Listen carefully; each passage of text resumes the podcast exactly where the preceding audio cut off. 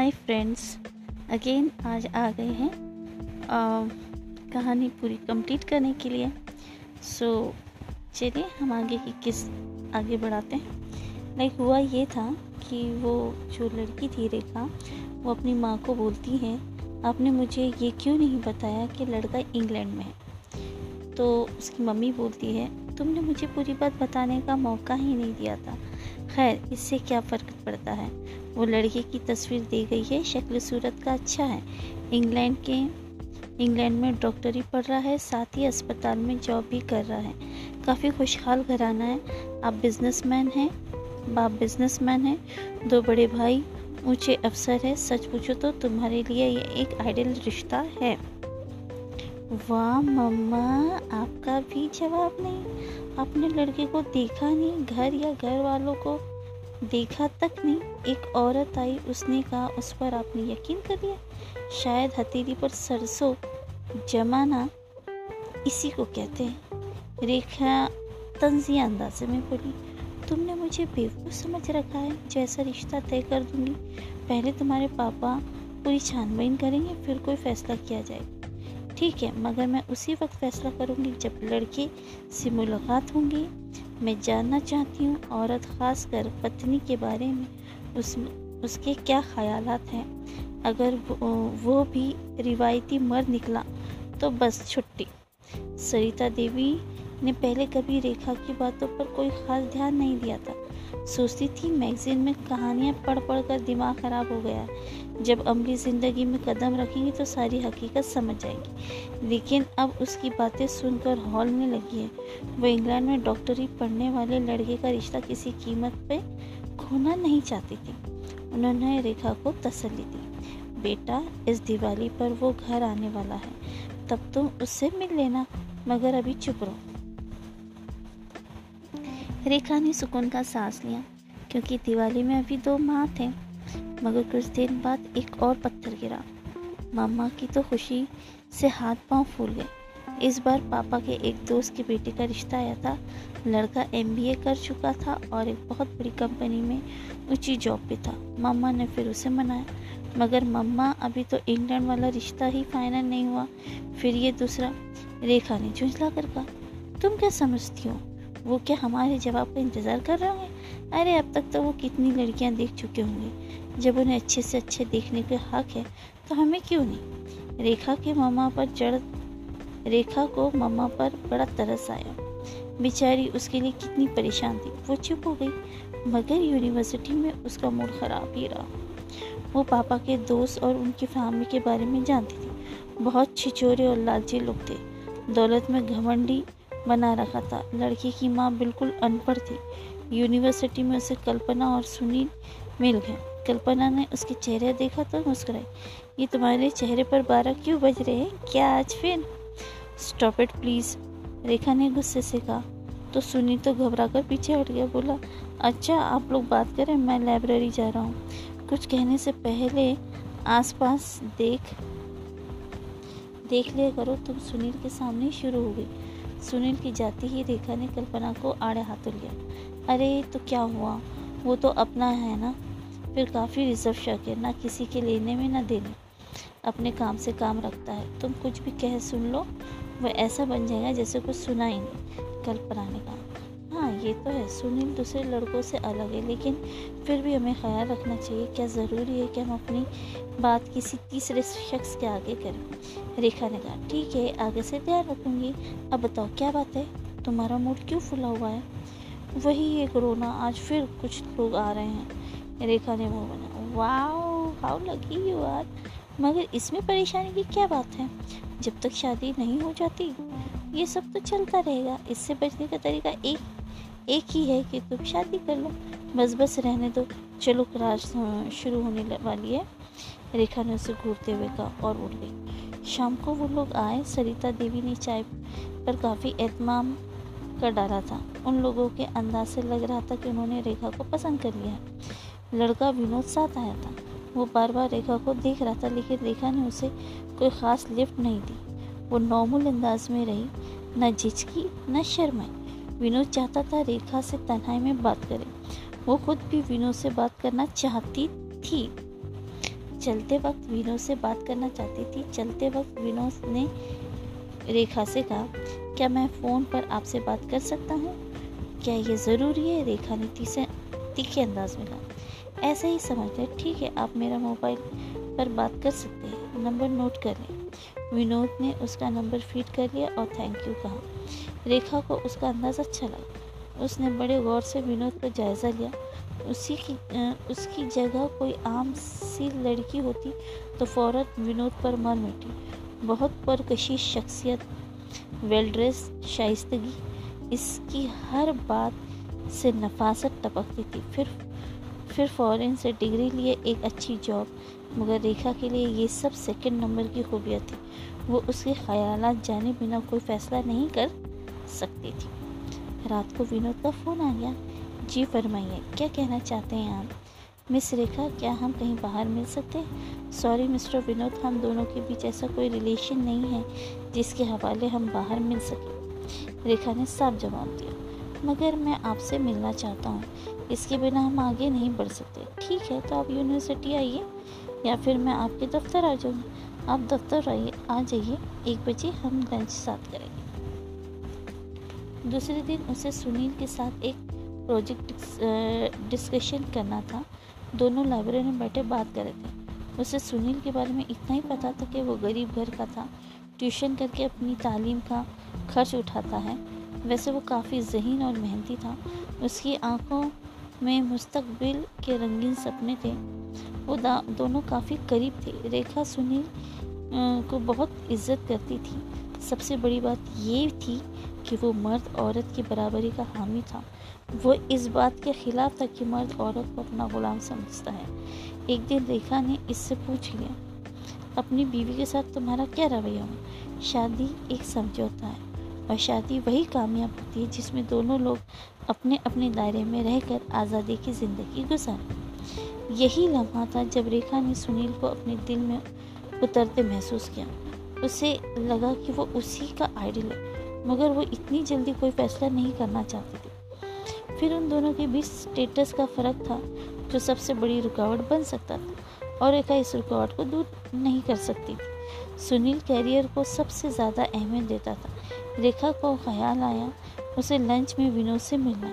वो अपने कागजात समेटकर उठ गई। अगर वक्त मिल जाए तो इन पेपर की समरी बना लेना, सुनील ने कहा। तो वो उसे हैरत से देखने लगी, मगर बोली कुछ नहीं। अगर सुनील ये बात अच्छी उसे ये बात उसे अच्छी नहीं लगी थी। सारे पेपर उसके पास भी थे और समरी वो खुद भी बना सकता था, मगर वही उन मर्दों के हुक्म चलाने और डिटेक्शन देने की आदत, वो सब एक है, बस लफ्ज़ों से खेलते हैं। विनोद का दफ्तर बहुत शानदार था। लंच उन्होंने विनोद के रूम में ही किया था।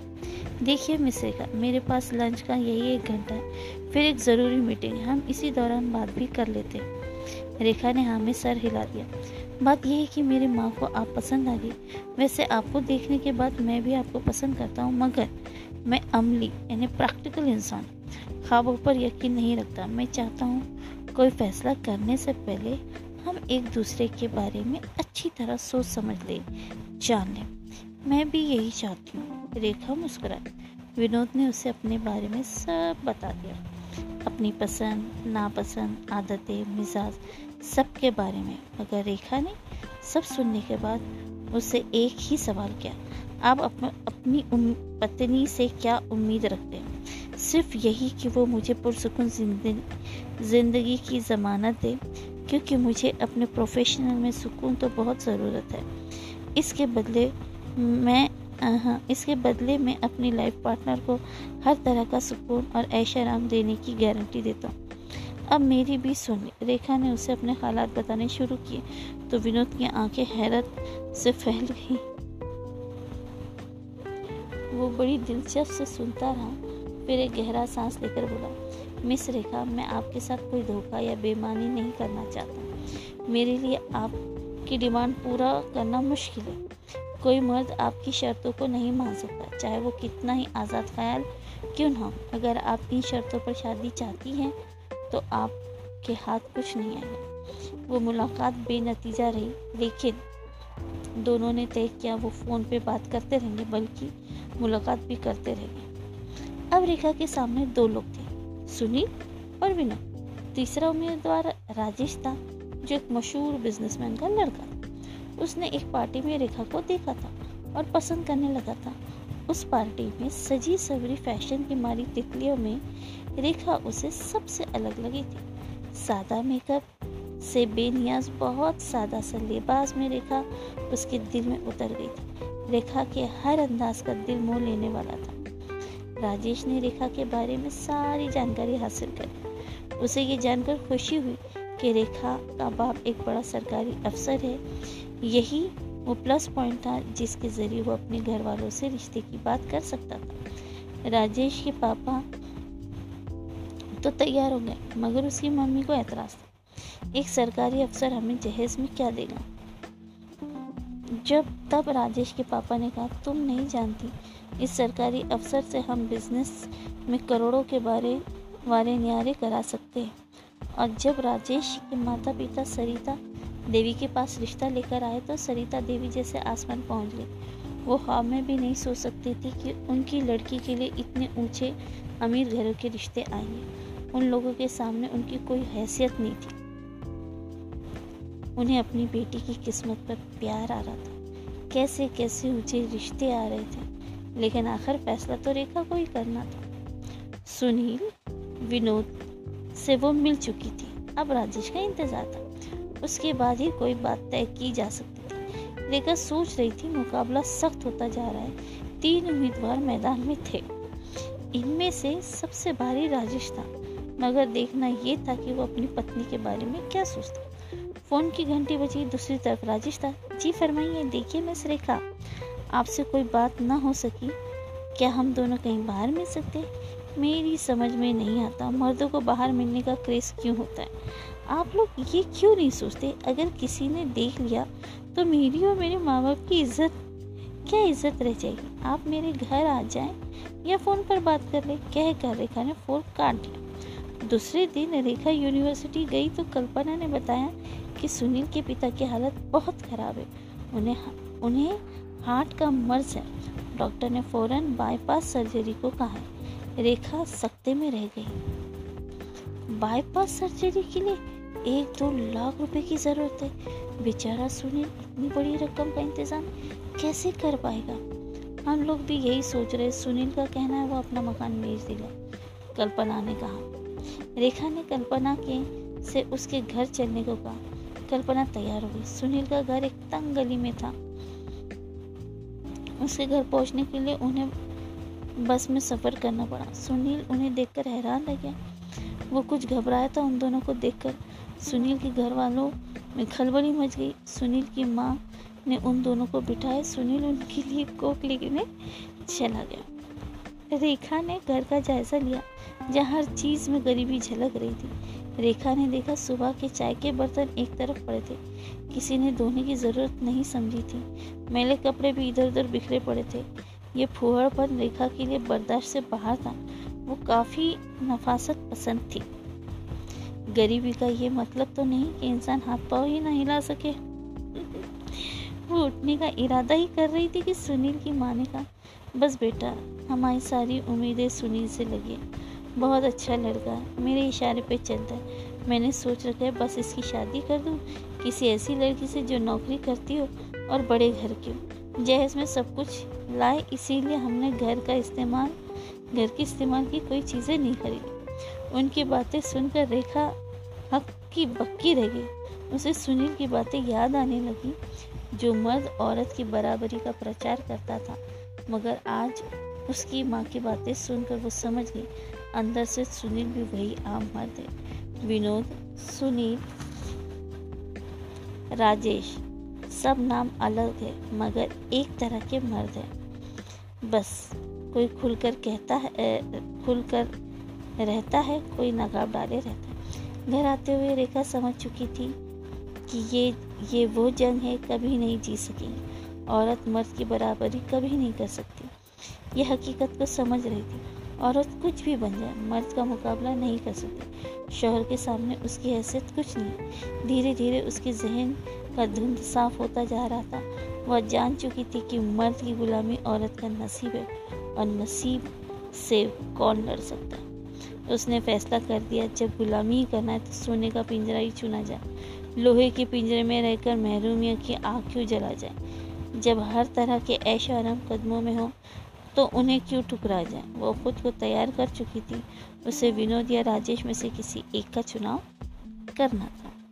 सो इस तरह से ये बड़ी खूबसूरत सी कहानी ख़त्म होती है और इसमें ये बहुत अच्छी बात बताई गई है कि जो बहुत जो लड़कियां हैं, जो आजकल का जो दौर है, जो चाहता है कि हम हमारी बेटियों को हर हक दे सके या हर चीज़ दे सके, लेकिन ये मानना बहुत ज़रूरी है कि इंसान को कि औरत भले वो कितनी ही बड़ी पोस्ट पर जाए, उसे घर में सब काम करने ही है, उसे अपने शौहर की खिदमत करनी ही है।